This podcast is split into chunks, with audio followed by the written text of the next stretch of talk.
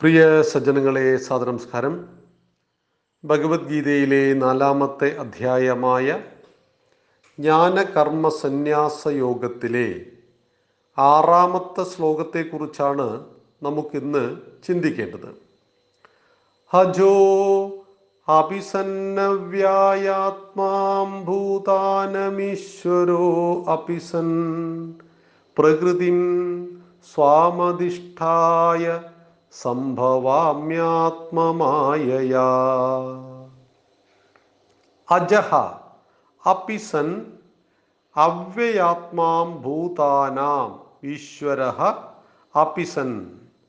പ്രകൃതിം സ്വാം അധിഷ്ഠായ സംഭവാമി ആത്മമായയാ. വാക്കുകളുടെ അർത്ഥം നോക്കാം. അജ അപിസൻ. ജന്മരഹിതനാണെങ്കിലും അവ്യയാത്മാം നാശരഹിതൻ ഭൂതാനാം ഭൂതങ്ങളുടെ ഈശ്വര അപിസൻ ഈശ്വരനാണെങ്കിലും സ്വാം സ്വന്തമായതിനെ പ്രകൃതിം പ്രകൃതിയെ അധിഷ്ഠായ അധിഷ്ഠാനമാക്കിയിട്ട് ആത്മമായയാ സ്വന്ത സ്വമ സ്വമമായയാൽ സ്വന്തം മായയാൽ സംഭവാമി. ഞാൻ സംഭവിക്കുന്നു. അർജുനെ ഉപദേശിക്കുകയാണ് ഭഗവാൻ ആറാമത്തെ ശ്ലോകത്തിലൂടെ. അർജുന ജന്മരഹിതനും നാശരഹിതനും സകല ഭൂതങ്ങൾക്കും ഈശ്വരനുമാണെങ്കിലും സ്വന്തം പ്രകൃതിയെ അധിഷ്ഠാനമാക്കിയിട്ട് ഞാൻ സ്വമായയാൽ സംഭവിക്കുന്നു.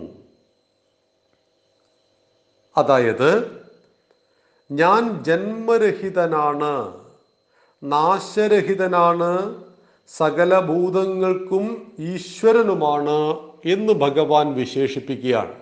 അതായത് ഭഗവാൻ തന്റെ വിശ്വരൂപത്തിലേക്ക് അർജുനനെ കൂട്ടിക്കൊണ്ടുപോകുവാൻ തുടങ്ങുകയാണ്.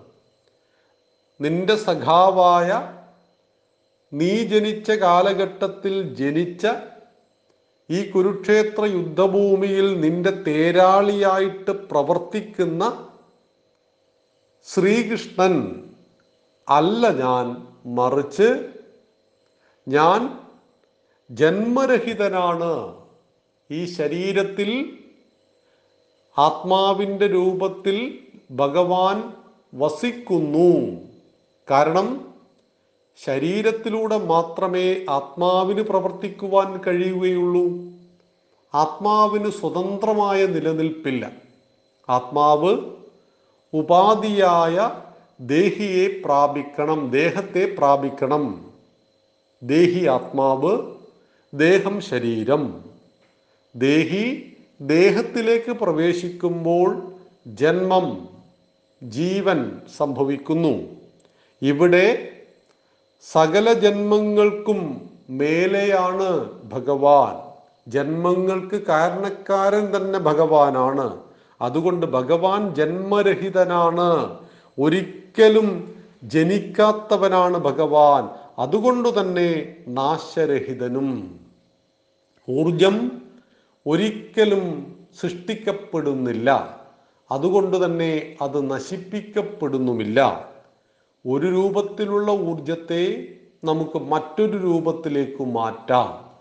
ഇത് ആധുനിക ശാസ്ത്രം ഊർജത്തിനു നൽകിയ ഡെഫിനിഷനാണ് ജന്മരഹിതനായ ഭഗവാൻ നാശരഹിതനായ ഭഗവാൻ സകലഭൂതങ്ങൾക്കും ഈശ്വരനുമായ ഭഗവാൻ.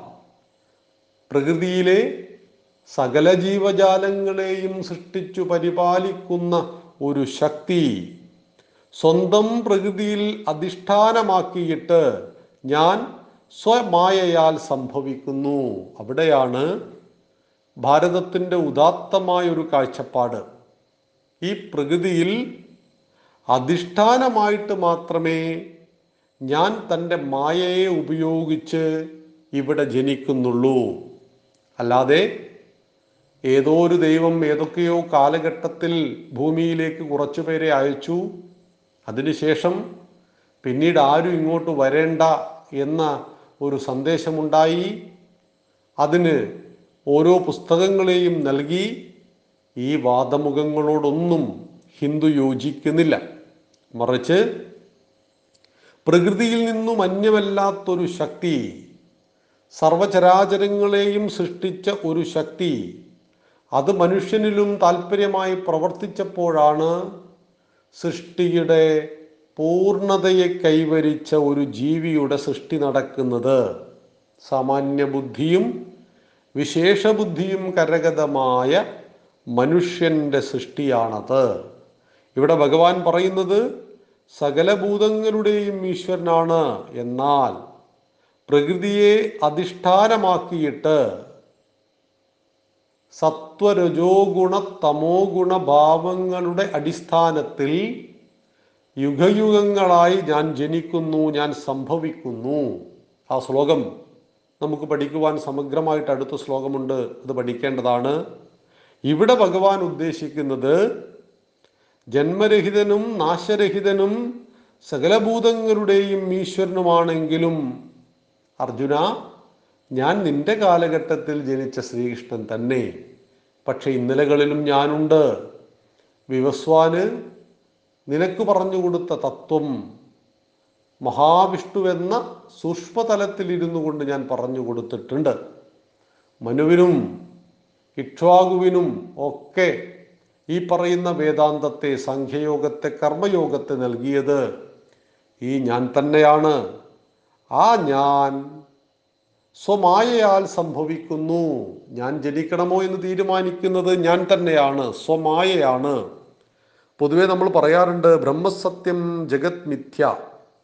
ബ്രഹ്മമാകുന്നു സത്യം ജഗത് മിഥ്യയാണ്. ജനിച്ച് ജീവിച്ച് മരിച്ചു പോകുന്നതാണ് ജഗത്. മിഥ്യയാണ് എന്ന വാക്കിന്റെ അർത്ഥം അതില്ല എന്നല്ല മറിച്ച് അത് ശാശ്വതമല്ല. ശാശ്വതമായത് ആത്മാവാണ് ജ്ഞാനമാണ്. ഇത് രണ്ടുമാകുന്നു ഭഗവാൻ. ഭഗവാൻ നാശരഹിതനാണെന്ന് പറയുന്നത് ഭഗവാന് രൂപമില്ല. ഭഗവാന്റെ ആത്മാവിനും രൂപമില്ല. ദേഹത്തിലേക്ക് ആത്മാവ് കയറുമ്പോൾ അത് കയറിയിട്ട് പ്രവർത്തിക്കുന്ന ദേഹത്തിന് രൂപമുണ്ട്. അതിന് നാമമുണ്ട്. അതിന് കുലമുണ്ട് ജാതിയുണ്ട്. സകലതും സകലതും ഉണ്ടായേക്കാം. പക്ഷെ ആത്യന്തികമായിട്ട് സർവചരാചരങ്ങളിലും പ്രവർത്തിക്കുന്ന ഈശ്വരന്റെ ചൈതന്യം ഏകമാണ്. മണ്ണിലും വിണ്ണിലും തൂണിലും തുരുമ്പിലും ദൈവമിരിക്കുന്നു എന്ന ഗാനമൊക്കെ നമ്മൾ ആലപിക്കുന്നതാണ്. ഈശ്വരൻ സർവചരാചരങ്ങളിലും വസിക്കുന്നു. തത്വമസി അത് നീ കൂടെയാണ്. അഹം ബ്രഹ്മാസ്മി അത് ഞാനുമാണ് എന്ന് പഠിപ്പിച്ചതാണ് നമ്മുടെ വൈദിക മന്ത്രങ്ങൾ ഓരോന്നും തന്നെ. അതുകൊണ്ട് തന്നെ ഈ ശ്ലോകത്തിൽ ഭഗവാൻ പറയുകയാണ് ഞാൻ ജന്മരഹിതനും നാശരഹിതനും സകല ഭൂതങ്ങൾക്കും ഈശ്വരനാണെങ്കിലും സ്വന്തം പ്രകൃതിയുടെ അടിസ്ഥാനത്തിൽ ഞാൻ സ്വമായയാൽ സംഭവിക്കുന്നു. യഥാ യഥാ ഹിധർമ്മസ്യ എന്ന് തുടങ്ങുന്ന ശ്ലോകമാണ് വളരെ പ്രധാനപ്പെട്ട പ്രസക്തമായ ലോകപ്രശസ്തമായ ശ്ലോകത്തെക്കുറിച്ചാണ് നമുക്ക് നാളെ മുതൽ സംവദിക്കേണ്ടത്. ഏവർക്കും നന്ദി നമസ്കാരം. വന്ദേ മാതരം.